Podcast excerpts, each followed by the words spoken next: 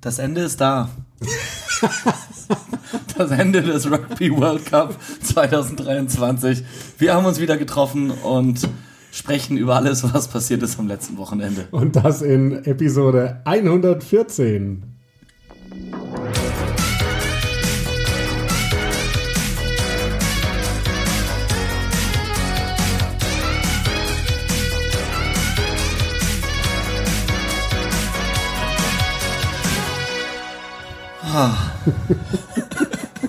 Warum lachen wir so? Das müssen wir kurz erklären. Das müssen wir kurz erklären. Äh, wir wussten nicht mehr, wer anfängt, weil wir wechseln uns damit immer ab und dann haben wir in die letzte Folge reingehört und äh, die ging los mit einer nasalen Jan Lüdecke Stimme. Das Ende naht. Und dann habe ich Simon gefragt, Hast du, was? An. Hast du was? Und er sagt ja. Und ja, er hatte was. Ich habe es versucht sehr seriös zu machen, da habe ich in die Augen geschaut, dann konnte ich nicht seriös bleiben. Oh. Ach, herrlich. Ja, Gut, da sind wir wieder. da sind wir wieder. Freitag, jetzt haben wir es echt äh, länger nicht geschafft. Wir hatten eigentlich vorgehabt, noch äh, Sonntag dann direkt, als ich noch in Paris war, Flughafen. Aber ich sag's, wie es ist. Das war nicht möglich in meinem Zustand. Und dann war ich äh, zwei Tage weg und äh, habe vergessen, den Roadcaster mitzunehmen, unser Aufnahmegerät. Aber egal, jetzt sitzen wir hier am Freitag mit ein bisschen Abstand und äh, Das ist vielleicht auch nicht so schlecht. Ja. Wirklich, also ich habe ein paar Tage gebraucht, um das zu verdauen und zu verstehen, was da überhaupt passiert ist in Paris bei meinem vierten World Cup Wochenende. du bist ja auch ein Vollverrückter. Schon, oder? Was war das? Acht Wochenenden insgesamt jetzt. Acht Wochenenden und du warst die Hälfte davon da. Auch- Dreimal in Paris, die oder? Waren, ja, genau. Die waren in so vielen schönen Orten. Ich war einmal in Lyon und dreimal in Paris.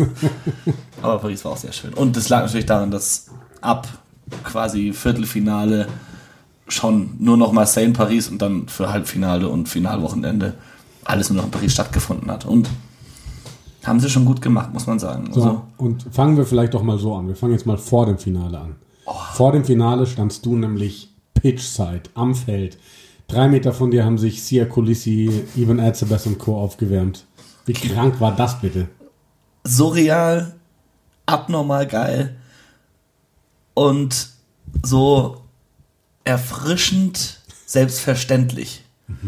Also das, also und da rede ich jetzt rede ich jetzt nicht viel über das Gleiche, sondern so dieses, was sie gesagt haben, dass die alle so humble sind und und und, und alle Rugby-Spieler. Ich hatte jetzt nicht mit den beiden zu tun. Ich werde da einen Scheiß tun und deren Konzentration vorm WM-Finale stören hingehen. Hey, Sia.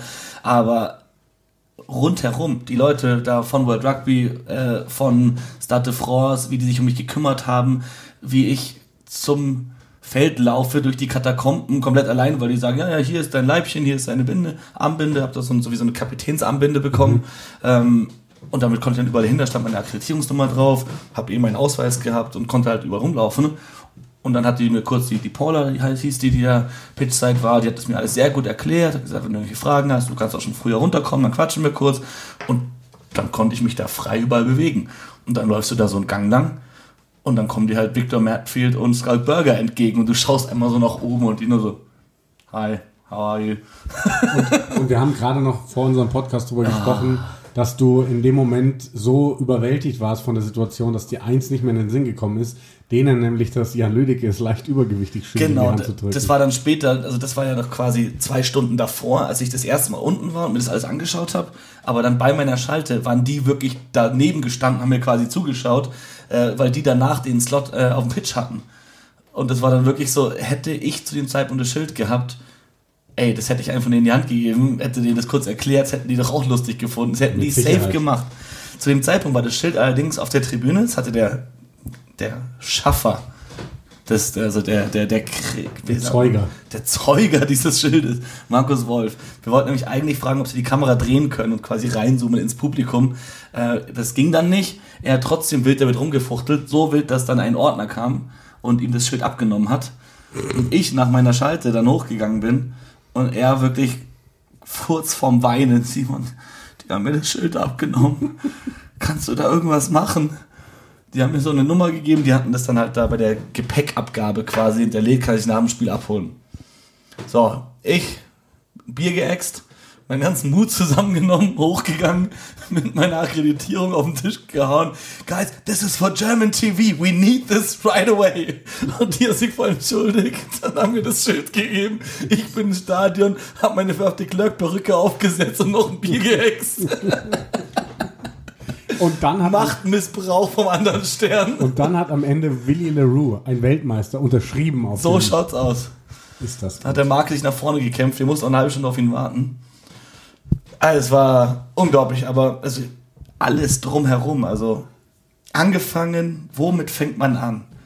Halbfinale, wir haben eine Schalte aus dem Irish Pub gemacht, wonach ich gesagt habe, verdammt, dann, wenn wir jetzt schon so weit gehen, dann muss das möglich sein, da hinzukommen. Da hat wirklich, haben die Leute bei äh, hier 7-One Entertainment haben dann wirklich das möglich gemacht. Da hat der, der, der, der Robert Hoffmann von RAN hat da wirklich alle Hebel in Bewegung gesetzt, um mich dahin zu bekommen.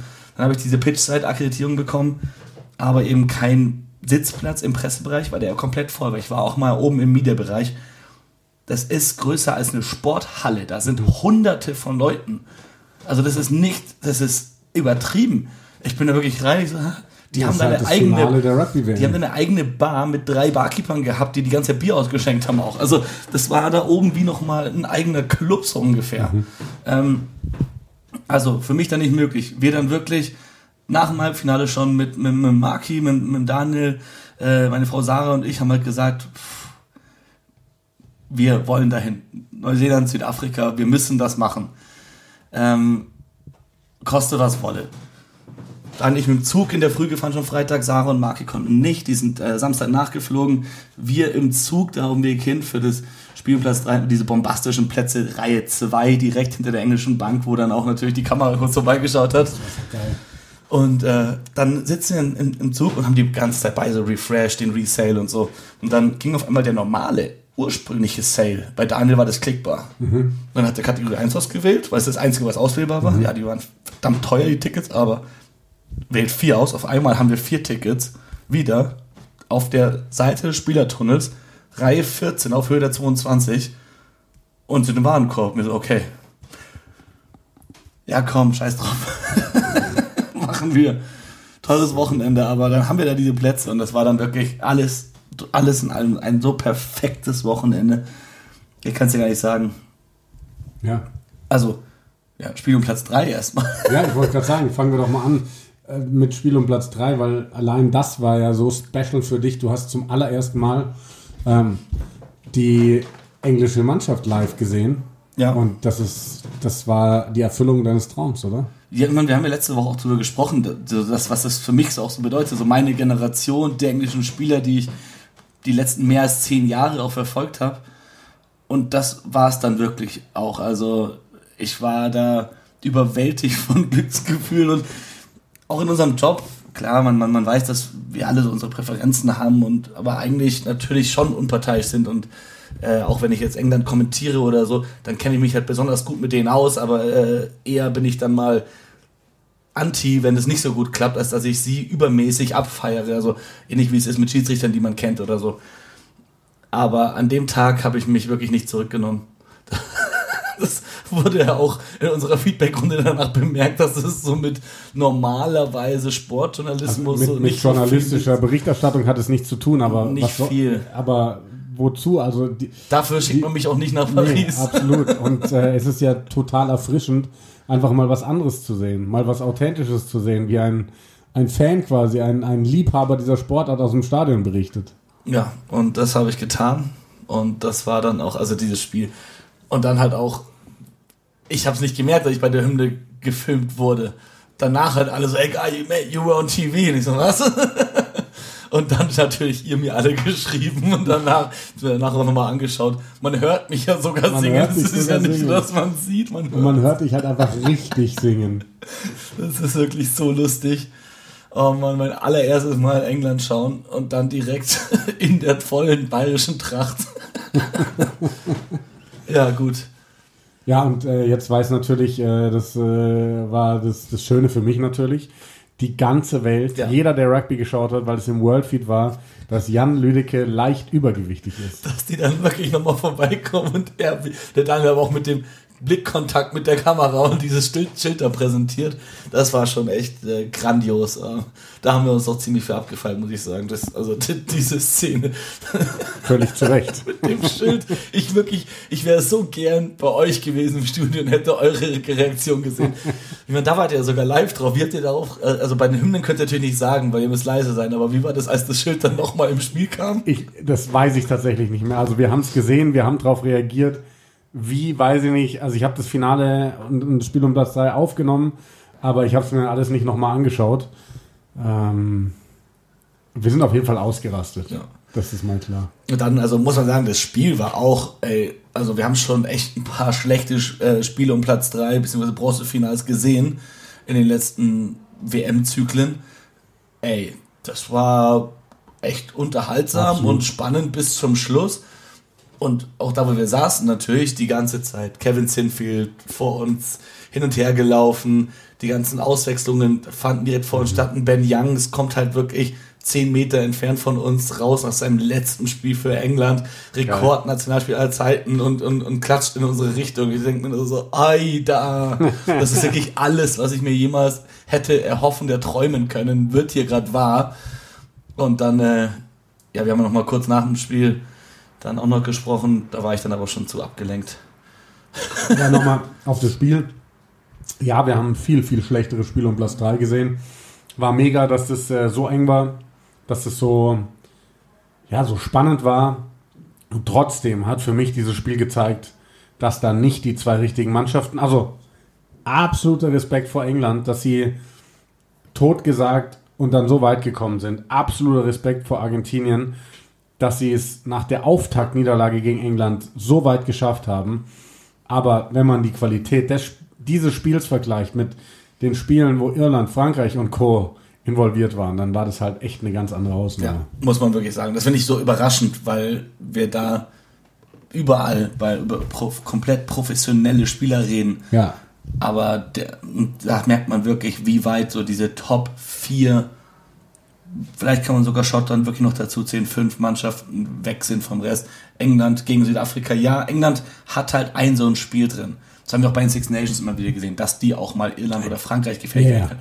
Aber England kann nicht generell auch, England hat nicht so ein gutes Spiel einfach. Die haben ein, die, haben, die können einmal einzigartig eine Leistung abrufen, aber deren eigenes Spiel ist nicht konstant und nicht so gut. Ja. Aktuell. Ja, eben. Das ist die große Hoffnung, dass das äh, in den, im nächsten Zyklus deutlich besser wird. Also ich meine, Spielermaterial, das Passende kommt ja durch mit einem Marcus Smith, mit einem Freddie Stewart und all dem, was da noch so geht. Eine Sache, die ich noch erzählen muss von diesem verdammten Spiel um Platz 3. Die Legende. Dann habe ich auch noch eine Sache, aber erstmal deine. Ich glaube, die ist nämlich spannender. Emiliano. Oh ja. da wirklich, du fragst noch wirklich, da, wer zum Teufel hält dieses Schild? Wir sind da angekommen, neben uns, vor uns, so Argentinier, die irgendwie auch so, hey, are you und so, die waren halt irgendwie aus Argentinien. Ich so, hey, hey Simon, er so, ja, Emiliano. so, do you wanna hold the sign? So, willst du das Schild halten? Er so, ja, was ist es? Und ich habe so ein bisschen erklärt. Er so, ja, klar. Ich so, ja, du musst doch nicht die ganze Zeit quasi das halten. Sondern Aber er halt, die ganze Zeit. Genau, gemacht. sondern halt so, warte halt mal, vielleicht ein bisschen, wenn du merkst, ich rede länger, dann kannst du immer reinhalten und dann passt es auch ey, der hat es geliebt, der hat es abgefeiert. Alles drum und dran, ihr habt's abgefeiert. Deswegen, ich kam da auch raus, ich so, hey, you're a legend. Daniel, geh vier Bier holen sofort, weil du das gesagt hast. Daniel, geht vier Bier holen, kommt zurück, gibt denen die, die freuen sich voll. Er und sein Kumpel, mit dem er da war, jeder von denen zwei Bier, yay. In dem Moment kommen Offizielle von World Rugby runter, die sagen, die Plätze, wo die saßen, die haben eigentlich die für die quasi Volunteers reserviert wo die eigentlich, was hier, wo ihre Tickets sind, dann wurden die rausgeschmissen. Direkt danach. Ja gut, sie haben ihren Job, sie haben ihren Job erledigt, oder? Was willst du sagen? Die sind da direkt, also die hatten wohl Tickets, aber halt irgendwo ganz anders im Stadion. Da irgendwo ganz weit oben schlechte Tickets, die haben gesehen, da unten ist nichts los, haben sich einfach mal hingesetzt. dann waren die da der Schalte, selbstverständlich im Fernsehen, waren äh, die ganze Zeit da, haben Bierchen getrunken, und wurden dann rausgeschmissen. nach dem Spiel, auch nach unserer Schalte leider, kamen die dann wieder runter auch. das war so gut. Saugeil. Ja, was ich noch erzählen wollte oder rausbauen wollte, auch bei England. Wir hatten es eh schon mal, wir haben eh schon drüber geschrieben, ähm, zu dem Spiel um Platz 3, warum sich das englische Spiel verändern muss. Ähm, Henry Arundel, der in einem Spiel fünf Versuche gelegt hat, gegen Chile war es, glaube ich. Der darf in diesem Spiel um Platz 3 starten, wird nach 65 Minuten ausgewechselt. Nach 65 Minuten und wir sehen seine Statistiken. Der Typ hat nicht einen Ball im Spiel gehabt. Die, die einzige Statistik, wo eine Zahl stand, waren verpasste Tackles. Da hat er nämlich eins gehabt. Ansonsten, der hat keinen Tackle gemacht, der hat keinen Ball gehabt, der hat kein gar nichts. Den würde ich aber auch auswechseln. Ja, ich würde ihm vielleicht mal den Ball geben. Fangen wir doch mal so an. Aber äh, nein, ich finde, das ist dann vielleicht sogar die Brücke zum Finale und auch zu diesen ganzen World Rugby Awards ich habe nämlich sofort dann in der Diskussion gesagt, Manu hatte uns diese Statistik gezeigt, und habe ich gesagt, ja, und jetzt schaut euch bitte mal an, wie Mark Talia spielt bei Neuseeland. Der spielt nämlich wie ja. ein neunter Stürmer. Ja. So, und das ist ja, wenn ich zurückblicke, ich habe 2007 mit Rugby angefangen. Du weißt selber, oder du warst natürlich noch nicht dabei, aber damals Stuster München, ähm, das war noch kein wahnsinniges Niveau. Das war so eine klassische Zeit. Ähm, die neuen wurden oft, also wenn die schnell waren, wurden die auf Wing gestellt, weil da kannst du ja nicht viel falsch machen. Und dann standen die da auch teilweise das ganze ja. Spiel rum. So, ähm, wenn du gute Winger dabei hast, dann schalten die sich ins Spiel ein. Dann schalten die sich eben auch mal in so Sturmphasen ein. Und was Marc Tellier in so einem Spiel bewegt, wenn der sich da ein, weil das natürlich was ganz anderes ist. Ob da so ein zweite Reihstürmer auf dich zulauft, wo du weißt, okay, das tut jetzt weh, aber den, den kriegst du runter ist was ganz anderes, wenn Mark Tillier auf einmal auf dich angeflogen kommt und dann anfängt zu steppen, weil da bist du nicht so sicher, dass du den runterkriegst. Du bist und, sicher, dass du nicht runterkriegst, so wie ja, diese WM gelaufen ist. Oder so. Ähm, und da muss, finde ich, das Spiel hingehen, wahrscheinlich sogar bei allen Nationen, dass du teilweise Spieler so einsetzt wie einen Mark Tillier, weil das waren der, der ist äh, Breakthrough Player of the Year geworden, der ist noch nicht lange dabei. Und äh, phänomenal, was der da abgeliefert hat. Und ähm, wenn, wenn dann Aaron Bell runtergeht ohne Statistik nach 65 Minuten, dann läuft er schief. Ja. Also auch, man muss auch sagen, warum hat er das Selbstvertrauen nicht, sich so einzu, einzu, einzubringen? Weil normalerweise, der kann Rugby spielen, der weiß ja, ja selber, das, wie man das, das muss macht. ja eine Vorgabe des Trainerteams sein, wie du zu spielen. Wenn die sagen, hey, du wartest da draußen auf Kicks und weiß der Geier was. Ja. Aber wenn du merkst, du kriegst gar nichts, hey, du gehst, also wer sind, also ein guter Winger bei England, Jack Noel, wie der sich eingeschaltet hat. Und der hat sich ja auch oft die Anweisung gehabt, bleibt da draußen. Aber der hat sich gedacht, ja genau, ich sehe keinen einzigen Ball. Ich gehe jetzt auf die Suche nach dem Ball. Und wenn ihr wieder auf meine Seite spielt, dann bin ich da draußen. Dann bin ich der letzte Mann. Aber wenn ihr eh in die andere Richtung spielt, dann laufe ich da mit. Ja.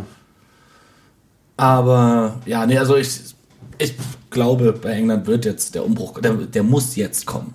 Du kannst, du hast gemerkt, Bosik hat gemerkt, er kam rein, hat es probiert, innerhalb was zehn, neun Monate das zu machen, das hinzubekommen, ein neues Spielsystem zu integrieren bei England.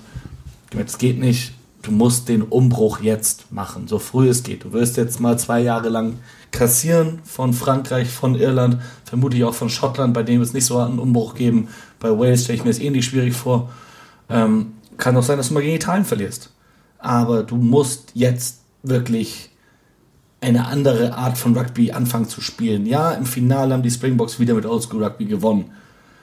Aber lass es da mal trocken sein. Ja.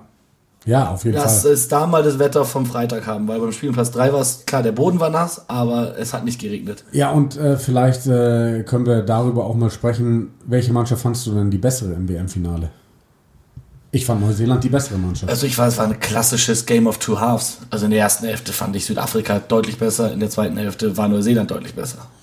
Also, wenn, aber wenn, wenn ich es mir wirklich über ähm, 80 Minuten anschaue, eine Mannschaft, die, weiß nicht, wann war die rote Karte nach 28 Sieben, Minuten, 27, 27 Minuten? irgendwas, ja. Wenn du über 50 Minuten lang in Unterzahl spielst, wenn du das Ding mit einem Punkt verlierst, ähm, die letzten 20 Minuten eigentlich nur noch drückst, wenn du zwei Kicks vergibst zum Sieg, dann warst du für mich die bessere Mannschaft. Aber es war in so vielen Spielen, das ging los in der Vorrunde mit Irland gegen Südafrika. Du brauchst die Kicker, die die Dinger machen. So, ähm, wenn du es vergibst, Südafrika war mal auf der falschen Seite gegen Irland in der Gruppenphase und dann waren sie auf der richtigen Seite hinten raus gegen England Auch gegen Frankreich übrigens, ähm, wenn wir uns daran erinnern, dass dann auch die Franzosen diesen Kick vergeben, weil, weil sie ihn blocken lassen. Ähm, und äh, Pollard haut die halt im Finale vier Stück drüber und die Neuseeländer verkicken zwei. Also Pollard kommt spät in dieses Turnier, trifft 13 von 13 Kicks, macht 33 Punkte, verpasst halt einfach nichts, keinen einzigen Kick, 100% Quote und die gewinnen alle drei Playoff-Spiele mit einem Punkt. das ist Wahnsinn. Also das kannst du ja wirklich nicht ausdenken, sowas vorher. Das ist völlig verrückt. Unglaublich. Also dieser World Cup Tag ja auch, also alles daran in dieser Stadt, was da los war, was ich war wirklich früh schon auch da wegen der Akkreditierung und dem ganzen.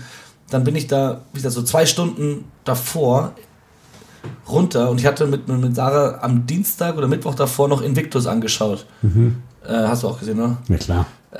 und habe mir dann auch alles gezeigt, hier schau, äh, so war das damals mit Nelson Mandela hat das Trikot mit der Nummer 6 von, von Sapina getragen und das hat er darüber gesagt und so. Bin ich in den Katakomben des de France, schickt sie mir ein Selfie mit von Sapina. Schau mal, wen ich gerade getroffen Ja. habe. So Und das sind halt überall die Leute. Hast du das Video gesehen äh, mit Sonny Bill Williams, der ein Interview draußen vom Stadion gemacht hat, wo Marky im Hintergrund mit dem Schild ja, ja, ja, rumgesprungen ja, ist? ja. Absolut. Also überall, wirklich, egal wo du da im Stadion warst. Das ist das, was ich für nächstes Mal mitnehme, weil es war das einzige Spiel, bei dem ich das gemacht habe. Aber wahrscheinlich, also nee, vor allem auch, weil wir es halt immer so getimt haben. Also es waren bis dahin ja eigentlich immer Spiele davor. Also sowohl im Viertelfinale als auch in den Gruppenspielen hatte ich ja immer das Abendspiel. Das heißt, davor waren Spiele, die ich irgendwo geschaut habe. Aber wenn du da mal drei, vier Stunden vor Kickoff um so im Stadion rum bist, da ist schon richtig was los. Ja. Und vor allem siehst du da richtig, richtig gute Rugby-Prominenz. Und das, das, das Ding ist ja, also Rugby-Spieler sind einfach wahnsinnig volksnah. Ich war ja, das war dieses Jahr, ne, war ich ja, Ja, unserem guten Freund James Ja. Stenner in, in, äh, in der ganzen Region da um Exeter. Ich habe gerade vergessen, wie es heißt. Äh, D- D- Devon, Devon, Devon, genau. Ja. Ähm, und dann waren wir auch beim Spiel Exeter gegen Bristol und äh, die ganzen verletzten Boys und so, und die, die nicht im Kader waren, die, die waren da alle drumrum und dann habe ich mir kurz Luca und Dicky geschnappt, ne? Und der so, ja klar. Und äh, was, du kommst aus Deutschland, so crazy, also dann auch Lass mal Bier so trinken. kleiner Smalltalk, ja, das haben wir nicht gemacht, aber die sind einfach so geil zugänglich, das ist, das ist mega. Unser, unser, unser Freund und äh, mein WM-Partner äh, Daniel Michel hat es ja sogar in das äh, World Cup Review Reel von Drew Mitchell geschafft. Oh, Wo wow. er aus seinem, aus seinem äh, Jagdhorn trinkt. Wie auch sonst. Und äh, ich hab, irgendwann habe ich mal fälschlicherweise behauptet, dass er äh, ein Bier aus seinem Jagdhorn getrunken hätte. Und er gemeint, nein, das war Gin Tonic. Hat ihn auch überrascht. Ja, nee, ähm, okay, nee, zurück dazu. Und dann war ja dieses Finale und wir saßen da, wie gesagt, richtig gute Plätze mitten unter Springbok-Fans. Was im Endeffekt perfekt war, aber halt wie dieses Spiel angefangen hat, was dritte Minute Bongi im Bonambi verletzt. Das Worst-Case-Szenario seit dem ersten oder der zweiten Woche der WM, als sich Malcolm Marx im Training in Woche 2 verletzt hat und sie haben den Poller nachnominiert haben, hieß es, nur im Bonambi darf eigentlich nichts passieren. Und da muss ein Dion Free 77 Minuten spielen. Und wie spielt er? Phänomenal. Ey, was für eine Story für den auch. Ja. Der was 2022 der älteste Debütant für die Springboks ever wurde, Ja. der war am Ende Kapitän auf dem Platz. Ja. Also ich bekomme Gänsehaut, wenn ich mir das anhöre. Nachdem der quasi, der ist ein dritte Reihe-Stürmer. Immer wieder diese Finalgeschichten bei Rugby-WM. Unglaublich, vor Mann. acht Jahren hier die Story bei Neuseeland mit dem nachnominierten Verbinder, der eigentlich nur die Nummer 4 war. Was war 2011 war das, Äh, vor 2011 war vor das, ja. zwölf Jahren war das, ja. Ähm, wie, wie hieß er nochmal? Donald, ne? Mehr, der Steven Donald, der war Steven auch, der war auch ja. neben mir, als ich meine Schaltung gemacht habe. Der war direkt, oh, der, Also unglaublich. wirklich sensationell, diese Geschichten, die der World Cup schreibt. der Beaver. Ähm, was wollte ich gerade noch gesagt haben? Dion Farrell. Ja, diese Bongi Monami-Geschichte übrigens auch da. Natürlich Worst Case, aber auch wie, wie wach das Trainerteam bei Südafrika ist, weil es hat ja der Schiedsrichter dann nochmal extra gesagt, ja, der, der war zwar verletzt, aber Südafrika hat keinen äh, Wechsel aufgrund der Verletzung vorgenommen. Südafrika hat einen taktischen Wechsel angesagt. Ähm, warum ist es besonders? Sie hätten in diesem Ja. Fall, also wenn sie Das haben wir gar nicht mitbekommen auf den Bonambi, Rängen. genau, wenn sie in Bonambi wegen einer Verletzung hätten ausgewechselt und Dian Fury zum Beispiel eine rote Karte bekommen hätte oder überhaupt eine Karte, dann wäre das massiver Trouble für, für Südafrika gewesen, weil dann hätten sie 13. Das, dann hätten sie mit zwei Mann weniger spielen müssen im Falle einer Karte, weil sie keinen Hakler mehr gehabt hätten. Ähm, und das hatten wir mal bei den Six Nations vor ein paar Jahren. Mit Italien, ja. und sie haben gesagt, nein, das ist ein taktischer Wechsel. Wir entscheiden uns jetzt in dieser dritten Minute, Bonambi runterzunehmen. Ähm, musst du ja nicht begründen, aber es ist auf jeden Fall ein taktischer Wechsel, damit du die Option hast, dass du den nochmal einwechseln kannst. Der Typ konnte nicht mehr laufen, aber hätte Fury irgendwie eine gelbe Karte bekommen, hättest du einen Bonambi für irgendwen vorübergehend gebracht und der wäre wahrscheinlich nur rumgestanden auf dem Feld, aber der hätte sich ins Gedränge stellen können. Und du hättest halt dann mit 14 Mann spielen können. Und das ist halt einfach, einfach, das ist jetzt Ja, oder wenn, Geniestreich, oder aber du wenn bist wach. Fury sich verletzt hätte zum Beispiel oder eine rote Karte bekommen hätte, dann hättest du einen Imbonambi einwechseln, also quasi bringen können und dann aber für ihn jemand anders einwechseln wieder. Also dann kannst du quasi, Ja. da sind zumindest die zwei weniger. Also das ist sehr Ja. clever, das haben wir gar nicht mitbekommen, aber es erklärt, warum sie ihn nicht direkt runter, sondern warum er nochmal aufgestanden ist und quasi eine Phase mehr gespielt hat und dann erst ausgewechselt Ja, wurde eine Minute später humpelt Chesson Colby auf einmal. Oder der, der war, wurde auch behandelt dann und wusste man nicht, ob der weitermachen kann, weil er auch ein Knieding abbekommen hat. Ja. Mit einem Back als Sub auf der Bank. Und er ist eigentlich der, der Nummer 9 covert. Ey, wir saßen da und alle um uns rum nur so Hände, also Hände am Kopf, denken sich nur, was passiert hier gerade? Das, das, das geht in die komplett falsche Richtung. Ja. Und dann kommt halt Defense, Defense, ein paar Fehler von Neuseeland, vor allem in der ersten Hälfte, muss man sagen. Da ähm, haben sie zu sehr auch das Spiel angenommen von Südafrika. Und ja, Andre Pollard bestraft halt wirklich alles. Südafrika hat auch in der ersten Hälfte teilweise gut angegriffen, muss man sagen. Set Piece weg, sahen gefährlich aus, aber Neuseeland hat es auch ganz gut verteidigt. Und dann diese rote Karte. Ah, Wir haben da auch haben wir schon drüber gesprochen, wie rote Karte. Nee, das, ich habe ich hab gerade mal kurz auf die Uhr gelurrt und dachte mir so, cool, nach 26 Minuten Podcast reden wir eigentlich das erste Mal so richtig über Rugby. Ja. Ja, also es ist, Nein, ich bin das ist ja wunderbar, ist ja Ich habe da. Nein, ein bisschen was erlebt am Wochenende. Die, die, die Geschichten sind doch das Wunderbare, was es aufmacht. Ich, ich feiere es eher, eher mehr, dass wir jetzt so lange gebraucht Bist du ein haben. bisschen neidisch? Auf, dass du viermal da warst? Ja. ja klar. Und das Finale vor allem. Ja, klar. Unglaublich. Ja, Ich bin auch neidisch auf euch. so sind wir gegenseitig neidisch auf uns. Nein, aber das ist äh, wunderbar, wie das alles zusammengepasst hat auch, ne? Diese Schalten haben es ja auch ausgemacht mit dir. Ja, wir müssen jetzt halt irgendwie schauen, dass, dass wir müssen ein Event finden, das vielleicht bei RAN weiterlaufen kann. Irgendwas. Ich habe da so ein paar Ideen, ich will jetzt noch nicht sagen, Ja, ich, ich ja, habe ein paar Vorschläge. Ähm, und wenn wir das schaffen könnten, da das Run Rugby präsenter wird noch, mit diesem Erfolg, der wir im Hintergrund, dann starten, dann starten wir hier eine, eine Bewegung, die heißt, äh, schickt Simon nach Australien 2027. Ah, herrlich. Ich mache eh nur Gruppenspiele. Ich mache wieder hier zu Hause ein paar Gruppenspiele und dann fliege ich rüber für die Playoffs. Ja. Let's go. Let's do this. Ja. Gut. Ähm, Obwohl ich sagen muss, tatsächlich, Gruppenspiele haben dieses Jahr so viel Spaß gemacht auch. größtenteils, ja. So, so, so wie, so wie dieser, dieser Draw quasi zerrissen wurde am Anfang, muss man sagen, so viele, so viele gute Gruppenspiele hatte Ja. ich noch nie bei einer WM gesehen. Ja. Und dann auch diese Viertelfinalrunde, das war das alles wert. Absolut. Gut, zurück. Rote. Karte. Genau, rote Sam Karte. Kane. Ja. Äh, 100 Pro, rote Karte, keine Warum? Frage.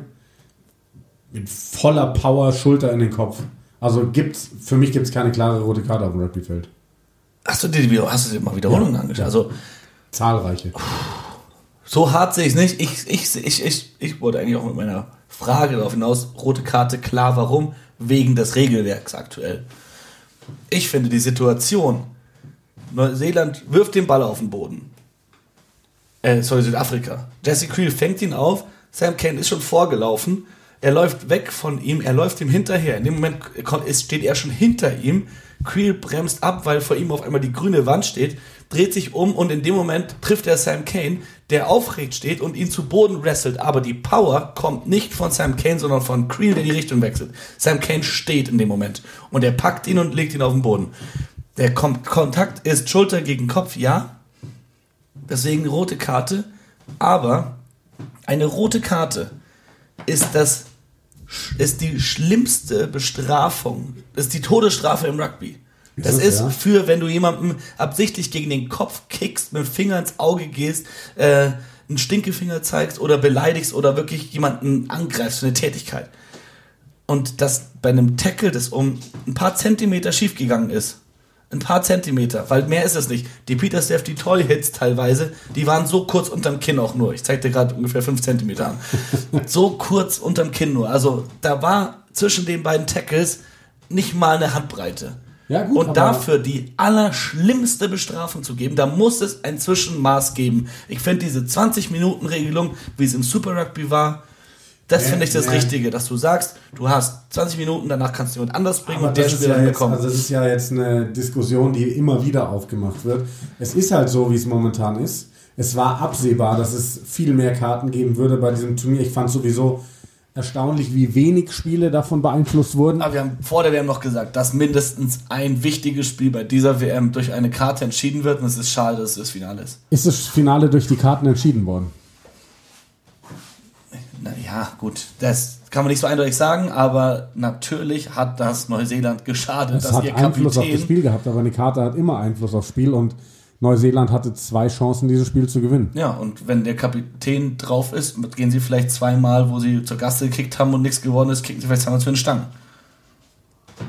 Also, Also, was ich krass fand, ist, also zu dem Zeitpunkt, wo Sam Kane.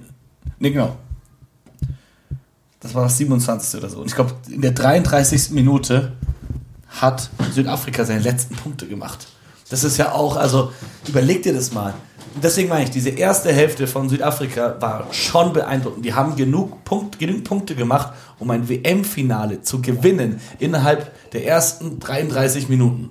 Und dann haben sie halt wirklich, und das hat mich so ein bisschen an Fußball erinnert. Ich rede gerade übrigens durch, weil der, weil der Delle gerade einschenkt. Nicht, dass ihr euch wundert, warum der jetzt immer wieder so viel labert. ähm, das hat mich so ein bisschen an Fußball erinnert. Weißt du, wenn manchmal, wenn es so 1 zu 0 steht und dann die anfangen schon zu mauern und du denkst, hey, ist da noch über eine halbe Stunde zu spielen. Wieso stellt ihr euch jetzt schon nur hinten rein und versucht nicht mehr zu spielen? So ein bisschen war Südafrika. Aber du musst halt erstmal es schaffen, in der ersten halben Stunde so hart zu punkten im WM-Finale. Ja, und du musst es dann auch schaffen, so lange zu verteidigen. Also, das, das ist, ich meine, ich, ich hätte mir nach dem Finale, also ich, ich war da wirklich relativ neutral zum Finale. Wer wird Weltmeister? War mir relativ egal.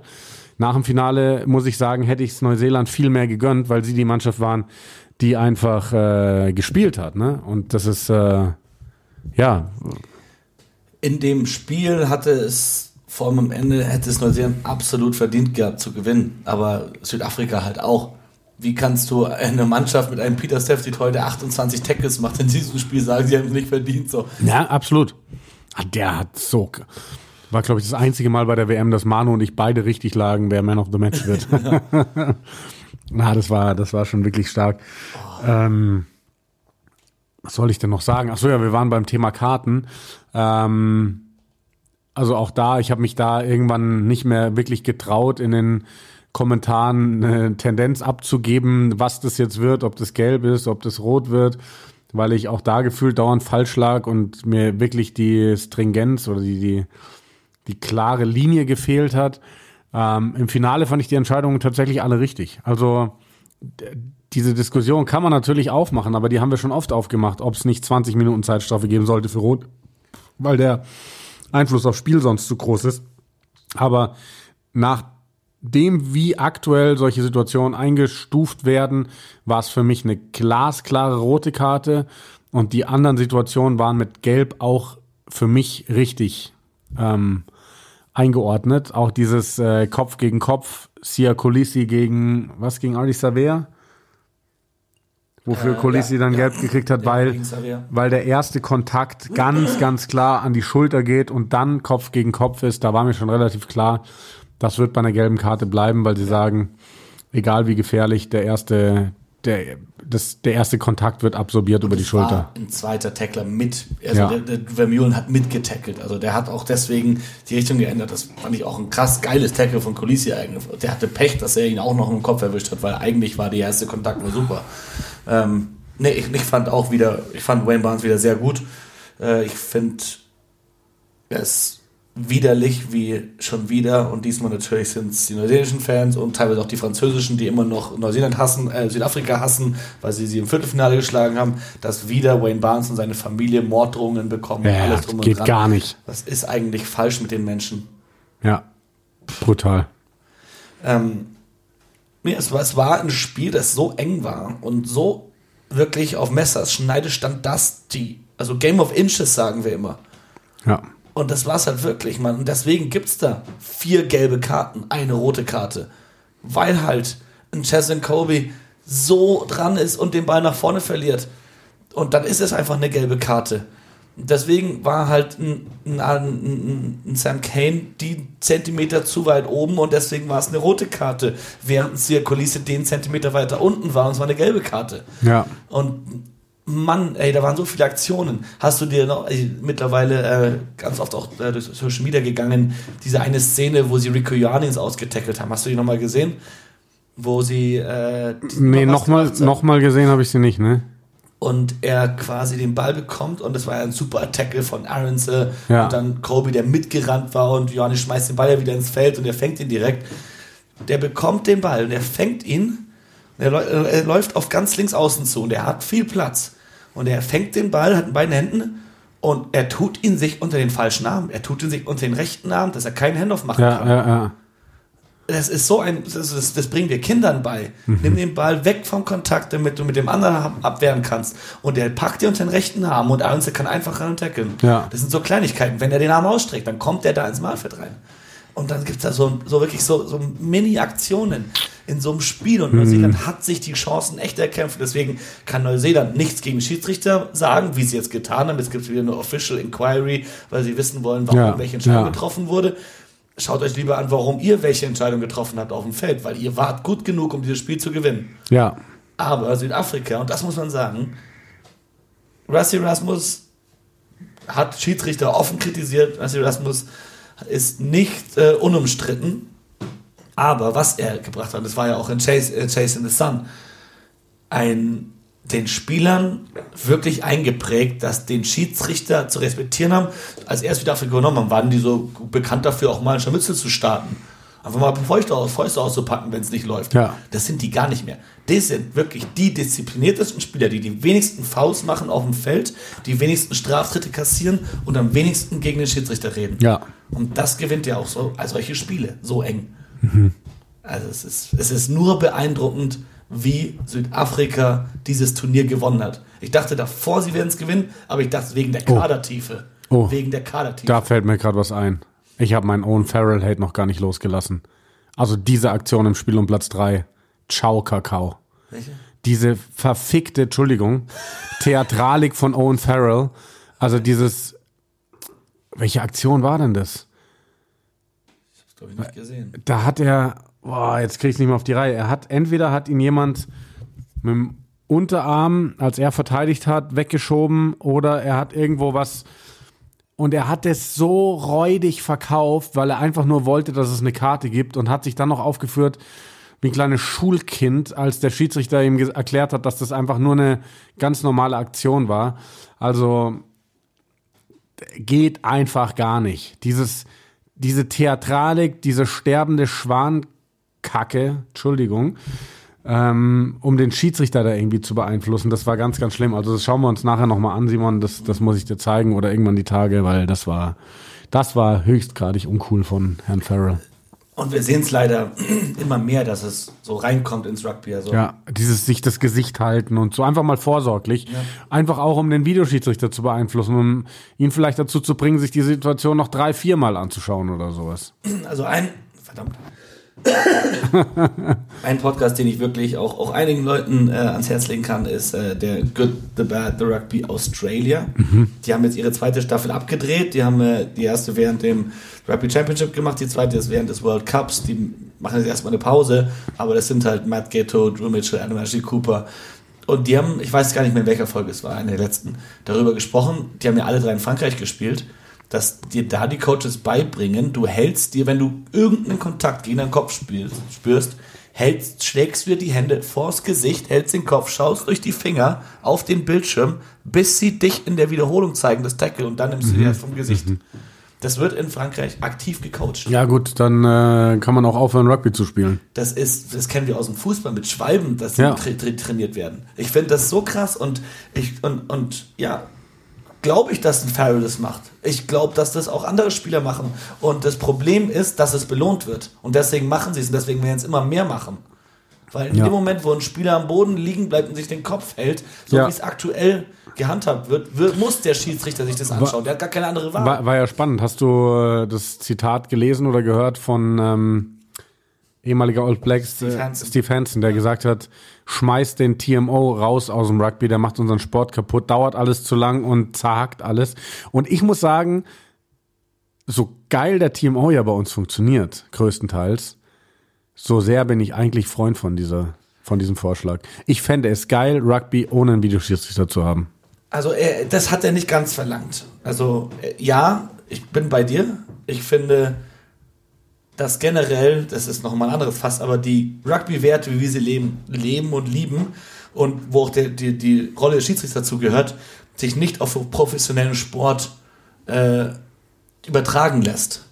Einfach, es, es, es funktioniert nicht. Es geht um zu viel. Die, die, die, die, ähm, es wird nichts verzeiht. Du kannst, also wir respektieren den Schiedsrichter, der im Feld dasteht, weil er da ist und wir akzeptieren, dass er auch einen Fehler macht, weil er auch nur ein Mensch ist. Das akzeptieren die Leute nicht in professionellen Verbänden, in denen es um Millionen von, von Pfund geht, akzeptieren die nicht, dass ein Schiedsrichter auch Fehler machen kann. Deswegen sichern die sich ab mit Videoschiedsrichtern etc. Was Steve Hansen gesagt hat, ist, schaut euch doch das Bunkersystem in der NRL an. Da wird es wirklich nur, daher kommt ja dieses Review-Ding. Und das Review-Ding, das hat er auch nichts gesagt. Das Problem an unserem Review-Ding ist, dass es so intransparent ist. Das macht ja nicht mehr der Videoschiedsrichter, das macht dann nochmal, der Banker ist ja nochmal was anderes als der Videoschiedsrichter. Ähm, und in der NRL wird der Videoschiedsrichter aber nur aktiv vom Schiedsrichter eingesetzt. Der schaltet sich nicht ein. Wenn der Schiedsrichter sagt, try yes or no. Für mich war der abgelegt, aber please check. Ja. Dann, dann darf er zu einem Videoschiedsrichter gehen, die die Technologie nutzen. Richtig. Wenn er quasi, wenn der Und um da, ein, ja. um da einzuhaken, vielleicht würde das die ganze Theatrale, über die wir gesprochen haben, rausnehmen. Genau. Weil wenn der Videoschiedsrichter nicht von selbst dürfte, sondern nur der Schiedsrichter ihn anrufen darf, dann wäre es für die Spieler teilweise nicht mehr sinnvoll, irgendwo liegen, liegen zu bleiben oder sich den Kopf zu halten. Ja, also genau, weil er sagt, habe ich nicht gesehen, sorry, weiter. Ja. Und genauso, also klar, wenn, jetzt, wenn, es, wenn es jetzt eine Schlägerei gibt, kann er zum Videoschiedsrichter gehen und sagen, wer hat zuerst geschlagen oder warum gab es die Schlägerei. Aber wenn er im laufenden Spiel kein, kein, kein, kein grobes Foul sieht, dann kann man das auch nach dem Spiel regeln. Dann müssen wir nicht während des Spiels ja, äh, uns von den Werten entfernen. Das fin- finde ich, äh, bin ich voll bei dir. Ich finde es schade. Ich es macht auch Schiedsrichter dann so viel schwieriger. Was macht es? Du, du bist doch automatisch vorsichtiger. Du Ja. traust dich nicht mehr große Calls zu machen, wenn du danach ansonsten was abzuhören bekommst. Ein Wayne Barnes, der sagt, no knock on bei diesem einen Line Ja, ja. und nicht sagt, can you please check if there was a knock on und wird dann im Endeffekt eigentlich dafür bestraft, weil der Videoschiedsrichter sich einschaltet später, als er eigentlich dürfte. Das war mehr als fünf Phasen der Nacht. Du hast drei Phasen nur zurückgehen für einen Knock-on. Das hat mich auch, äh, weil wir hatten den Fall ja im war Spiel um Platz 3 oder was ein Halbfinale? Wo ein Try wegen trotz eines klaren Vorpasses gezählt hat, aber dieser Vorpass eben drei Phasen zurücklag und deswegen nicht zurückgenommen werden durfte. Ich glaube, das war Neuseeland, Argentinien, Halbfinale. Neuseeland, Argentinien, nee, das war ein wichtiges Spiel, glaube ich. Was Neuseeland, Halb- Das Argentinien? wäre Halbfinale. Das ist ein Ja, das- wichtiges Spiel. Ja, aber das war ja so deutlich, das Spiel. Ah ja, nee.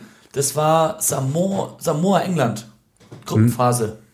Nee, nee, es war jetzt Da wirklich in den letzten, es war jetzt in den letzten Spielen. Da haben wir nämlich im Finale noch drüber gesprochen, Manu und ich. War es bei Fiji England auch? Nee. Also bei Samoa England gab es auf jeden Fall den Fall mit äh, paar Phasen zurückgehen wegen eines Knock-ons. Das war auf jeden Fall. Ich krieg's gerade nicht mehr auf die Kette, aber es war eins der letzten vier Spiele der WM. Naja, ist ja auch nicht so wichtig, aber ja, es waren, waren, waren teilweise saukomische. Und ich glaube, ich wäre ein Fa Fan davon, dass der Schiedsrichter den Videoschiedsrichter anrufen muss. Also du meinst jetzt nicht die Aktion im Finale, über die ich gerade gesprochen habe, oder? dass sie den Versuch von Aaron Smith zurückgenommen Ja, haben. genau. Und ich wäre ich wär ein Fan deswegen davon, also wegen allem, was wir gerade besprochen haben, die Regelung dahin zu führen, dass der Videoschiedsrichter nur rein darf, wenn der Schiedsrichter ihn anruft, weil wenn Wayne Barnes zwei, dreimal sagt, no knock-on, no knock-on, dann ist es verdammt nochmal kein Knock-on. Und wenn dann nach ein paar Phasen der Videoschiedsrichter sagt, übrigens, es war doch ein Knock-on, ich habe es lustigerweise gleich gesehen. Ich habe gesagt, hey, 100 pro gehen wir gleich zurück dahin, weil das war ein Vorball. Das war einfach ein ganz klarer Vorball. Ähm, und keine Ahnung, der Videoschiedsrichter, äh, der, der Schiedsrichter am Feld dies und jenes nicht sieht, dann ist es halt so. Da müsste man in meinen Augen wirklich klare Regelungen finden, dass, weiß nicht, sowas wie ein Faustschlag darf der Schiedsrichter, Videoschiedsrichter meinetwegen von sich selbst machen. So eine, so eine richtig krasse Unsportlichkeit. Aber auch ein High-Tackle darf er nicht machen. Außer der, außer der Schiedsrichter auf dem Feld ruft ihn an. Genau, also genau quasi andersrum, als es jetzt ist. Ja. Also jetzt quasi hat der Schiedsrichter ja nur, Wayne Barnes hätte eine direkte rote Karte quasi nur geben können, wenn vor seinem Gesicht einer Typ mit, mit den Stollen ins Gesicht tritt. Dann hätte er rot geben können. Aber beim Tackle kann er sagen, das ist mehr als eine gelbe Karte, das, oder das ist eine, mindestens eine gelbe Karte, deswegen raus Review. Ja. Rot gebe ich gar nicht. Ja. Ja, das, also irgendwie ist der Schiedsrichter ja total entwertet worden durch Ja. alles, auch mit diesem Review-Ding. Weil dieses Review-Ding ist ja eigentlich geil vom Grundgedanken, dass du sagst, wir wollen die Spieler nicht mehr aufhalten. Es wird im Hintergrund gecheckt. Aber dadurch entscheidet der Schiedsrichter gar nichts mehr zu dieser Szene. Der sagt am Anfang, okay, wir geben jetzt mal eine gelbe Karte und dann sollen halt andere entscheiden, ob es wirklich gelb ist oder rot. Der das am besten bewerten sollte, eigentlich könnte, So. weil er daneben steht. So, und wenn sie es so machen, dann muss für mich in dem Moment, wo das dann verkündet wird, muss eigentlich über die Bildschirme dann wir wissen ja gar nicht, wer, wer, wer, wer, wer macht diese Entscheidung. Das, das ist ja total intransparent.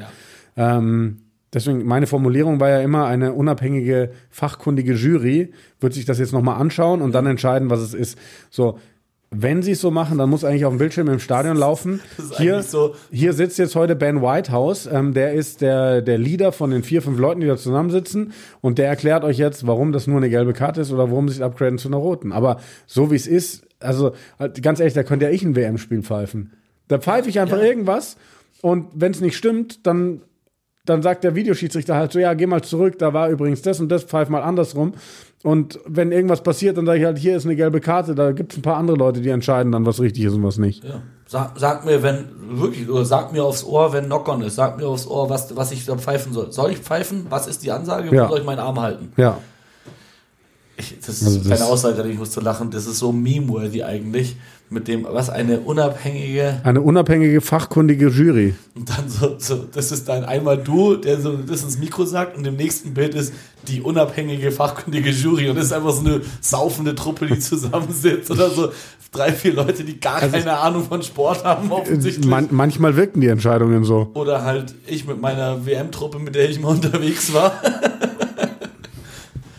Ja, also das ist, also muss man sagen, ich war wirklich äh, euphorisch, was dieses Bankersystem angeht davor und mit dem, mit dem ganzen On-Review und alles und was daraus wurde. Also wir hatten ja wirklich Situationen, ich glaube, das war auch diese, hat es nicht auch Ben O'Keefe gepfiffen, dass Frankreich gegen äh, Namibia, wo, nee, gegen Uruguay, wo es diese rote Karte gegen Taufik nur hätte geben sollen. Ja. Also wo quasi er sogar sagt, so I don't think I'm gonna see you again oder Ja, sowas. ja.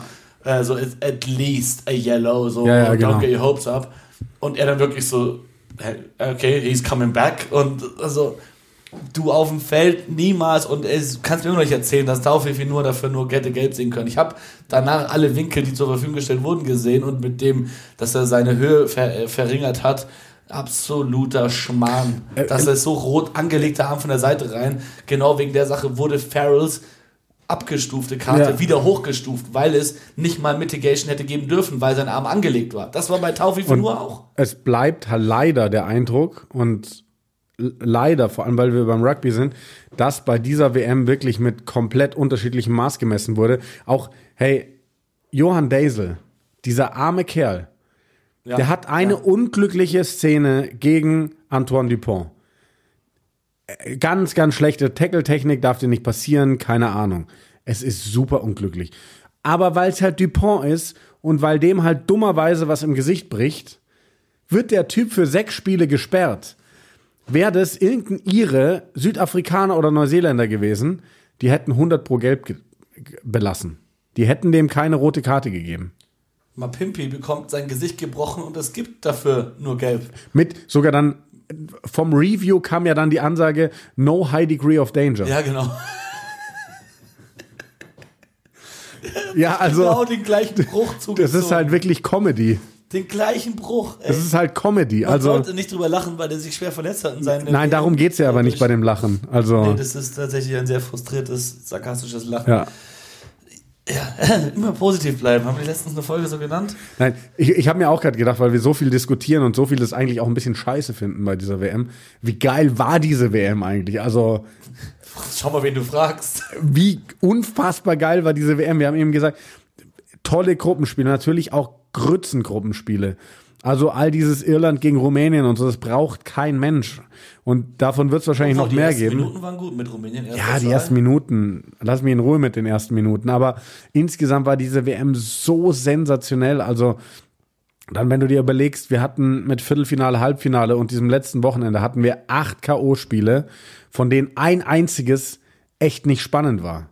Was daran lag, dass die All Blacks einfach viel zu gut waren für Argentinien. Und die anderen sieben Spiele waren bis zum Ende. Was war denn der höchste Score der K.O.-Spiele außerhalb von Gut, es war dieses äh, Wales gegen, gegen Argentinien Argentinien-Spiel, auch, weil halt Sanchez da hinten raus den Ball abfängt. Ansonsten geht es auch, auch übrigens im, Punkte, ja. genau, im, im Bereich von unter sieben Punkten, also von unter einem erhöhten Versuch. Äh, Das ist, das ist völliger Wahnsinn. Du hast sieben Spiele, die so knapp entschieden werden. Und aber auch während der Gruppenphase. Also erstmal, wie es angefangen hat, mit über 30 Grad in Paris, da sind die Bälle noch fallen lassen worden wegen, äh, wegen, wegen Schweiß und, und, und wegen Ja. den hohen Temperaturen. Als ich dann äh, später beim Viertelfinale im Stadion saß, hat es, glaube ich, 6 Grad oder so und im Finale hat es geregnet. Also da war so viel wirklich, äh, was passiert ist über diese WM. Und in der Gruppenphase hattest du, ja, du hattest diese Gruppen A und B. Du hattest Frankreich, Neuseeland in diesem Auftaktspiel. Italien leider sehr enttäuschend. Eine der Ja. größten Enttäuschungen Ja. für mich bei dieser WM. Neben Ja. Australien. ähm, und dann die Gruppe B. Ey, die hat wirklich alles gehalten, was sie, was sie versprochen hat. Schottland war verdammt gut, das haben wir gesehen, wie die, wie die Tonga und so auseinandergenommen haben. Die waren auch die erste Hälfte gegen Südafrika komplett da. Das stand, glaube ich, 3 zu 3 oder 6 zu 3 oder, oder 3 zu 0. Es waren wenige Punkte und sie haben sogar Scrums gewonnen. Hinten raus haben die es leider nicht geschafft, nochmal zu punkten. Und Südafrika war zu stark. Aber Schottland war so nah dran. Und Irland war so phänomenal gut gegen Schottland. Das ist wirklich, Schottland war nicht so schlecht, wie du meinen würdest, aufgrund dieses Die waren, die waren Irland, super gut. Hey, Irland hätte einfach nicht dieses Spiel gegen die All Blacks verlieren dürfen. Die hätten diese WM gewonnen. Ja, das glaube ich auch. Das glaube ich auch. Irland war, also Irland ist die beste Mannschaft der Welt, ist moment, also stand jetzt Irland beste Mannschaft der Welt, aber nicht Weltmeister. Also Äh, Nummer eins der Welt ist Südafrika. Aber. Ja, ja, gut, diese Welt, also diese Weltrangliste, Ja, ja. weißt du, die sich Ich halt, dachte gerade, das meinst du damit. nee, nee, die sich, die sich siebenmal verändert während der Weltmeisterschaft. Alleine das zeigt ja, was das für eine Clown-Veranstaltung ist. Ja. Äh, mir ist auch völlig egal, wer da, wer da auf Nummer eins steht. Das ist vielleicht ganz nett, wenn man Rugby Line erklären kann, um was es in dem Spiel geht, wenn da der Weltrangliste erst auf den zweiten trifft. Das klingt gut, dann versteht jeder, ah, die müssen gerade ganz gut sein. Aber es hat ja 0,0 Aussagekraft, wer da gerade Erster ist. Ähm, sie sind die beste Mannschaft der Welt, einfach von, von ihrem Leistungsvermögen. Und immer wieder kommt mir dieses Zitat in den Kopf, dass die All Blacks gesagt haben, sie wussten, Sie spielen gegen die beste Mannschaft der Welt in diesem Viertelfinale und sie wussten aber, sie müssen nicht die beste Mannschaft der Welt sein, um Irland zu schlagen, sondern sie müssen an diesem einen Tag nur besser sein als die beste Mannschaft der Welt. Und das haben sie geschafft. Und das finde ich, trifft einfach mega gut auf den Kopf. Ähm, die, also wenn wir auch nochmal auf die Schotten kommen, ne, wir waren beide gestern auch äh, zu Gast, sind wir regelmäßig bei Sportradio 360, die auch gerade rund um äh, Turniere immer, das ist ein großer Podcast, geht eigentlich um alle Sportarten, ähm, dann auch uns mit reinnehmen mit Rugby. Und dann haben wir auch schon mal ein bisschen vorgeblickt in vier Jahren, die WM wird ausgeweitet auf 24 Teams. Und wir haben dann über Australien geredet, was muss passieren Richtung Heim-WM und habe ich gesagt, naja, da muss viel passieren. Und du hast dann eingeworfen, naja, in vier Jahren wird es nicht mehr so schlimm, wenn du Gruppendritter wirst, weil dann, also die, es, es wird ja ein, ein Achtelfinale geben in vier Jahren bei der WM. Und es ist so, dass die zwei Gruppenersten sich automatisch qualifizieren und dann aus den sechs Gruppen die vier besten Gruppen Dritten weitergehen, was ich auch übrigens für absoluten Humbug halte, Ja. dieses Format, Ja. aber das können wir an anderer Stelle mal besprechen. Ähm, das heißt, du wirst wahrscheinlich auch als Gruppendritter von der Stärke Australiens, wahrscheinlich auch Italiens und so dabei sein, wenn du dir nicht sowas erlaubst wie ein 17 zu 96 gegen die All Blacks. Ähm, was, jetzt, jetzt habe ich den Faden verloren. Ich weiß nicht, wo ich, wo ich mit dieser Aussage, bei ich, ich, war, ich war bei Schottland. Ja, dass sie das auch mal dann in, in, in, in ein Viertelfinale schaffen werden. Dass wir auf jeden Fall. Ja, nee, ich wollte es, glaube ich, dann so drehen. Also die Schotten zum Beispiel wären dieses Jahr als Gruppendritter dabei gewesen, bin ich mir ziemlich sicher mit dieser Regelung. Habe ich jetzt nicht so genau hingeschaut, aber ziemlich sicher. Die Und die wären ein Contender gewesen. Also die hätten jemandem richtig wehgetan im Achtelfinale. Wenn die gegen den Gruppensieger gegangen wären aus äh, Wales wären gegen England, gewesen. die wären die bessere Mannschaft gewesen. So. Und aus auch gegen Argentinien, Fiji oder, oder Australien. Und- die werden und gegen alle aus Gruppen. Das ist für mich dann das gewesen. Argument, warum Australien sich so krass steigern muss. Wären die dieses Jahr als Dritter weitergekommen, wären die halt gegen Irland und, oder gegen, gegen ähm, Frankreich gekommen und hätten halt mit 130 zu 0 verloren. Also mal ganz ehrlich. Das ist, äh, ja, wird, wird interessant. Ja. Aber, ähm, aber während der Gruppenphase hat die Schwäche Australiens natürlich bedeutet, dass diese Gruppe C so spannend war. Also da ist ja alles passiert. Australien hat Georgien fertig gemacht im ersten Spiel. Also wirklich, wo wir dachten, okay, Australien, krass. Ja. ja die hat es geschafft, so. Dann kommt dieses Wales gegen Fiji-Spiel. Spannend bis zur letzten Sekunde. Fiji so verdient es zu gewinnen, schaffen es aber nicht. Wales rettet es über die Zeit dann schlägt verdammt nochmal Fiji Australien. Australien bekommt dermaßen von Wales auf den Sack und Fiji verliert gegen Portugal und zwar zum Glück gerade noch so, dass sie den Losing-Bonuspunkt bekommen, weil ansonsten Australien im Viertelfinale wäre. Das sah ja zwischendrin so aus, als wäre, also zwischendrin war Es Australien gab- im Viertelfinale. Es gab, genau, es gab den Moment, da war Australien im Viertelfinale. Unglaublich. Ja. Also diese Gruppe hat wirklich uns alles gegeben. Das war im Endeffekt auch die schwächste Gruppe. Sieht man, war niemand im Halbfinale aus der Gruppe, sonst aus allen, es waren ja sogar zwei aus Gruppe D, also muss man sagen, Gruppe D, England war schon die stärkste Gruppe. Das waren die einzigen mit zwei im Halbfinale. aber jetzt, jetzt, jetzt, jetzt, jetzt stell dir mal vor, jetzt stell dir mal vor, Fiji verliert gegen Portugal so hoch, dass Australien ins Viertelfinale kommt. Da wird Australien schon Weltmeister, oder? Gegen England, ja. ja. Wenn Will Skelton und Tupo zurückkommen, können die England schon schlagen. Boah, hast du die Barbarians-Mannschaft gesehen? Ja. Die spielen jetzt gegen Wales mit Tupou, der ist wieder fit Ja. und äh, 1000 Fijianern und so. Richtig, Richtig geil. Und, Und, und, Elomin Jones und Co. Und äh, Hooper, Michael Hooper spielt, fängt an, den Eddie Jones nicht nominiert hat für Australien. Der fängt an auf sieben. Krass, das, den habe ich komplett überlesen tatsächlich. Der hat Eddie hat letzte Woche noch irgendwo ein Interview gegeben, dass er ihn nicht gewählt hat, weil er keine Winning Mentality hat, weil er quasi sein Siegergen verloren hat. Und Michael Hooper wurde sogar dafür so Tatsächlich, gefragt. krass. Und er hat irgendwie gesagt, ja, Eddie can have his opinion, so, er kann seine Meinung haben, ich habe meine Meinung. Und jetzt lässt er ihn auch starten. Also da, da wirst du auch nicht mehr schlau draus. Also Aber- Was das für eine geile Mannschaft ist, diese Barbarians-Mannschaft. Also eine reine Südhemisphären-Mannschaft mit ein paar Ausnahmen, also mit zwei Walisern drin, mit äh, Alan Wynne Jones und Justin Tipperick, also zwei wirklich ehemaligen Größen. Und sonst hast du halt nur Australier, Fijianer, Neuseeländer. Und Ja, und das Wales ist geschwächt. Wales hat nur die Spieler aus dem eigenen Land. Ja. Also Tompkins und so nicht. Das äh, wird hart, glaube ich. geil. Das, das Spiel ist jetzt dann, ne? Ja, ja, sollte erst am Wochenende sein. Morgen. Ähm, Morgen. Principality Stadium. Noch kurz, also. Ja. Ja? Wollen wir. Nee, lass, lass, lass Eddie Jones heute nicht machen. Wir haben mitbekommen, er ist jetzt nicht mehr Australien-Coach und alles. Äh, lass es vielleicht äh, demnächst mal besprechen. Ich habe ja oft viel Eddie Jones verteidigt und da darfst du mich auch gerne challengen. Ich habe da, äh, muss da auch wirklich zugeben, ich finde es äh, sehr schade, dass er jetzt nicht bei Australien geblieben ist. Äh, ich bin mir sicher, er hat seine Gründe dafür. Ähm, aber lass da gerne mal drüber streiten in der Folge Das demnächst. machen wir, ja. Ähm, aber ich würde gerne jetzt noch einfach bei WM und Finale bleiben. Ja. Und Etzebeth hat danach in der, in der Kabine, gab es auch so einen Clip gesagt, zu seiner Mannschaft, we are the greatest team ever. Boah, nee. Das sind, glaube ich, für mich die Neuseeländer 2011 und 15. Also das war irgendwie beeindruckender, wie die die zwei Titel. Also natürlich, wenn du dir das Viertelfinale gegen Frankreich anschaust, diese taktische Meisterleistung von Südafrika schon krass. Und dass die vor vier Jahren diesen Titel gewonnen haben, obwohl das noch gar nicht. Leinst du dazwischen? Ja, aber. Also es, es, es gibt Pro- und Kontra-Argumente. Also Ja, ja. Es gab auch noch nie einen, einen Weltmeister, der gegen alle anderen aus den Top 5 oder 6 spielen musste. Also Ja. so einen schweren Weg zum Finale noch hatte noch niemand. Allerdings haben sie auch ein Spiel verloren auf diesem Weg zum Finale. In beiden WM-Titeln haben sie ein Spiel während der Weltmeisterschaft verloren. Sie haben in dieser Zeit, dieser Ära zwischen den beiden Weltmeistertiteln, auch nicht einen Rugby Championship gewonnen. ja, Das, das sind immer noch die Neuseeländer, die immer gewinnen. ja. Also ich finde es auch vielleicht ein bisschen viel, aber der Legendenstatus, den kann man ihnen auf keinen Fall. Ja, ich wollte gerade sagen, muss es denn immer dieses größte Team aller Zeiten geben? Also, sie gehören zu den größten aller Zeiten mit zwei Weltmeistertiteln, Titel verteidigt, hat vorher nur Neuseeland geschafft. Ähm, von daher muss es immer in der Diskussion dann wirklich am Ende den, den Besten geben. Oder also reicht Sam? Whitelock wäre es geworden.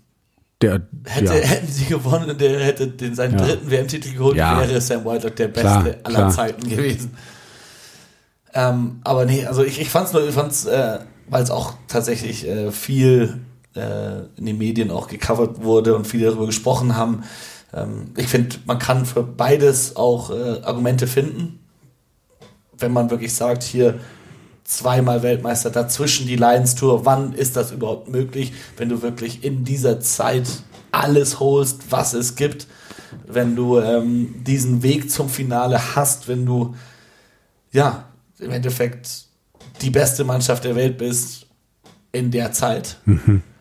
Aber ja, gibt genauso, also Neuseeland waren die ersten, die es geschafft haben. Und ich gehe nicht in den Raum und sage, nimm Kieran Reid, äh, äh, Richie McCaw, Dan Carter, äh, Jerome Kano und wie sie alle heißen, Conrad Smith, Mahanonu, ihr seid nicht die beste Mannschaft aller Zeiten, weil das sind die Springboks in ein paar Jahren. Ja. ja. Die, wer würde gewinnen? 2015 Weltmeister gegen jetzt 2023 Weltmeister, Ja, kann man immer so schwer sagen, aber gefühlt die 2015er. glaube ich auch. Also das schon, glaube ich, die beste Rugby-Mannschaft aller Zeiten so. Aber wer weiß halt, wie dann ein Rassi und äh, Jacques, Rassi Rasmus und Jacques Nienaber, wie die gegen Mit die der dann, Taktik, ja, ja. Das, das ob ist die es dann halt einen eben. 7-1-Split oder ob sie einen 3-5-Split machen. Ja, ja. ja, ja. Also das muss man sagen und muss vielleicht noch kurz, ich glaube, wir haben schon recht lang gemacht, World Natürlich. Rugby Awards müssen wir vielleicht nicht mehr komplett covern, aber ging auch viel äh, drum, nur ein einziger Südafrikaner mit Eben Etzebeth. Und wenn du nur einen einzigen Spieler aus der World 15 hast, wie kannst du dann nicht Coach of the Year werden? Also entweder du musst da mehr Spieler drin haben oder äh, Ja, ich bin zwar großer Andy Farrell-Fan, aber dann musst du eigentlich Jacques Nina aber diesen Coach of the Year geben. Ja, es ist, es ist, also die die ganze Nummer ist auch komisch. Also nur ein Südafrikaner da drin zu haben in den 15 äh, bei einer Mannschaft, die gerade zum zweiten Mal Weltmeister geworden ist. Du hast gerade eben zwar gesagt, es stand schon irgendwie vom Genau. Finale, aber trotzdem. Also äh, du kannst natürlich auf jeder Position, die da ausgewählt ist, diskutieren, ob da ein Südafrikaner besser war übers Jahr, aber nur einer, wenn sie Weltmeister werden. Das Problem bei Südafrika war, also auch da wieder habe ich den äh, australischen Podcast gehört und, und Joe Mitchell saß in diesem äh, Komitee, das das entschieden hat und die haben sich übers Jahr öfters getroffen, auch alleine während der WM viermal, um darüber zu sprechen. Das waren mehrere wirklich Ex-Spieler und Rugby-Experten aus allen Ländern. Und es, es war halt das Problem, dass Südafrika quasi nie mit der gleichen Mannschaft gespielt hat. Also auch schon im, im Rugby Championship hat jede Woche eine andere Mannschaft gespielt. Und die hatten quasi während der Six Nations und wegen Rugby Championship haben sie schon so ihre Spieler zusammengesucht, dann regelmäßig gespr darüber gesprochen, wie performt dieser Spieler. Und wenn dieser Spieler halt einfach nicht gespielt hat, dann konntest du ihn nicht in deinem ja. besten Team so haben. Ja, ja. Und das ist es. Und Südafrika hat den Kader rotiert wie sonst niemand. Ja. Und äh, das im Endeffekt ist der Grund dafür. Aber dann finde ich, dann ist dieses System halt auch, klar, man versteht, wie das so funktioniert, aber dann funktioniert es anscheinend nicht, weil wie kannst du eine World 15 für 2023 haben, in der nur ein einziger Weltmeister ist und kein Peter Steph Toy oder kein Bongi Imbonambi, der von allen, also wahrscheinlich die meisten WM-Minuten Minuten aller erste Reihe Spiele hat. Ja. Ja, also, wie gesagt, da gibt es so viele Positionen, wo ich sage, musst du drüber diskutieren. Aber es ist ganz komisch und auch die Nummer, ne, ähm, dass äh, mir geht es jetzt gar nicht darum, dass Wayne Barnes da irgendwie diese Auszeichnung als bester Schiedsrichter der Welt hätte bekommen müssen, er aber ja, 2019 eh schon. World Rugby Referee Award David McHugh. Ähm, einer, der halt früher ähm, großer Schiedsrichter war und dann große Verdienste hat um Ausbildung von Schiedsrichtern, war Mentor von, von Schiedsrichtern Joe Neville, von äh, Nika Amashukeli und so weiter und so fort, die jetzt gerade auf die große Bühne sich immer weiter hocharbeiten. Aber warum zeichnest du so jemanden in einem WM-Jahr aus? Also das ist eine Sache. wann hat er das sein letztes WM-Spiel? Und, und dann, ich habe gerade eben, ich kannte den nicht und habe dann äh, so ein bisschen, habe jetzt Wikipedia gelesen und da steht dann auch, dass er vor sechs Jahren sehr, also nicht ohne Nebengeräusche sich vom irischen Verband getrennt hat und da gab es dann auch ein Gerichtsverfahren und so. Und da frage ich mich halt dann, warum wird so einer jetzt da ausgezeichnet? Mir ist das relativ wurscht, ganz ehrlich, aber ja. Artie Savea ist Spieler des Jahres, Mark Hillier ist Breakthrough, Breakthrough Spieler des Jahres. Ähm, kann ich absolut mit leben. ja. Ähm, wie gut ist Breakthrough Martins wäre noch gut gewesen. Ja gut, aber bei so einem Award gehen sie nicht auf die Kleinen. Das kannst Nee, du nee, vergessen. tun sie nicht, aber Ja. tatsächlich war ein Break, Breakthrough. Marc Tellier hat jetzt nicht sein erstes Jahr Test-Rugby gespielt. Aber seit wann ist Mark Tellier dabei? Zwei, drei Jahre. Also er ist noch nicht lang dabei, weil der Typ hat erst, ich glaube, der hat im Finale sein zehntes Länderspiel. Nee, der steht bei neun Länderspielen. Der ist 2022 hat er debütiert. Letztes Jahr, okay. Ja. Ja. aber dann trotzdem, also es ist nicht sein Breakthrough. Also, Ja, aber Breakthrough Year Ja, kannst ja, ja auch, also. Breakthrough Year für mich Ja. wäre zum also das wäre für mich so eine Auszeichnung, wo ich sage, da musst du eigentlich Dian Fury nehmen. Mhm, Der mit 37 zum Nationalspieler von Südafrika und Weltmeister wird. ja, aber, aber aber hätten sie das gemacht, das wäre zu gut gewesen. So klug sind die nicht. ja, Und weißt du, wie hart die Springboks das gefeiert hätten? Also die feiern eh genug. Also, falls ihr gerade unseren Podcast hört und noch nicht irgendwas mitbekommt, schaut mal ein bisschen rum im, im Internet von dieser Springbok-Party. Damien Williams, der hat erst fünf Tage danach sein Trikot ausgezogen. Justin Kobe ist auch noch getaped rumgelaufen. Äh, die haben Andre Pollard gefragt, der ist wohl scheinbar ein bisschen schüchtern, weil die ihn da alle irgendwie so vorgeschubst haben und Sia Kolisi ihn noch irgendwie Wasser bespritzt hat und so und weil er wird dann vor allen Leuten ein Mikro hingehalten, so What did you miss most about South Africa during the World Cup? So was hast du während der WM äh, in Süd von, von am meisten vermisst an Südafrika und der sagt halt Brandy. Weil die die ganze Zeit ihren Brandywein mit Cola saufen. die sind seit Tagen einfach nur am Durchfallen. Mittlerweile Ja. haben fünf Spieler die Archie Snyman-Frisur. Hast du das mitbekommen? nee. Also Eben war das erste Opfer. Die hatten Ja, Wette das mit hab der- ich gesehen, natürlich, ja, ja. Reihe. Also Jean Klein, Etzebeth, ich glaube Mostert haben sie noch nicht bekommen. Und äh, aber Damien Williams war derjenige, der quasi den Rasierer hatte und das alles frisiert hat. Das heißt, den haben sie dann auch noch erwischt und Kobus Reinach jetzt auch. Geil. Also das wird noch ein paar geben während dieser Tour, glaube ich. Ja gut, ich meine, wie geil ist dein Leben, wenn du Rugby-Profi bist? Ist eh egal, wie du aussiehst. Ey, Kannst du machen, was du willst. Und die Bilder aus Südafrika, das ist auch wieder Gänsehaut pur. Und da muss Ja, man sagen, wie die da am Flughafen empfangen Vielleicht hat werden. auf dem Feld nicht in diesen 80 Minuten nicht den richtigen getroffen, aber Von der Nation her, ja. ja, im, im großen, ganzen Bigger Picture, verdammt ist das geil, was man da sieht, was in diesem Land gerade los ist. Ja. Ich könnte mich nicht mehr freuen für die Jungs. Ja, voll. Und auch dann krass zu sehen, Rusty Erasmus, äh, der heult bei diesen Szenen, weil er, glaube ich, auch so sehr du es verstehen kannst, wahrscheinlich kann er das selber nicht verstehen, aber die, die Bedeutung eben für die, für die Menschen in diesem Land. Ja. Und äh, ich glaube, er, wa- was er halt schon weiß, ist, was er geschaffen hat. Ja. Er hat zum ersten Mal einen Schwarzen zum Kapitän gemacht.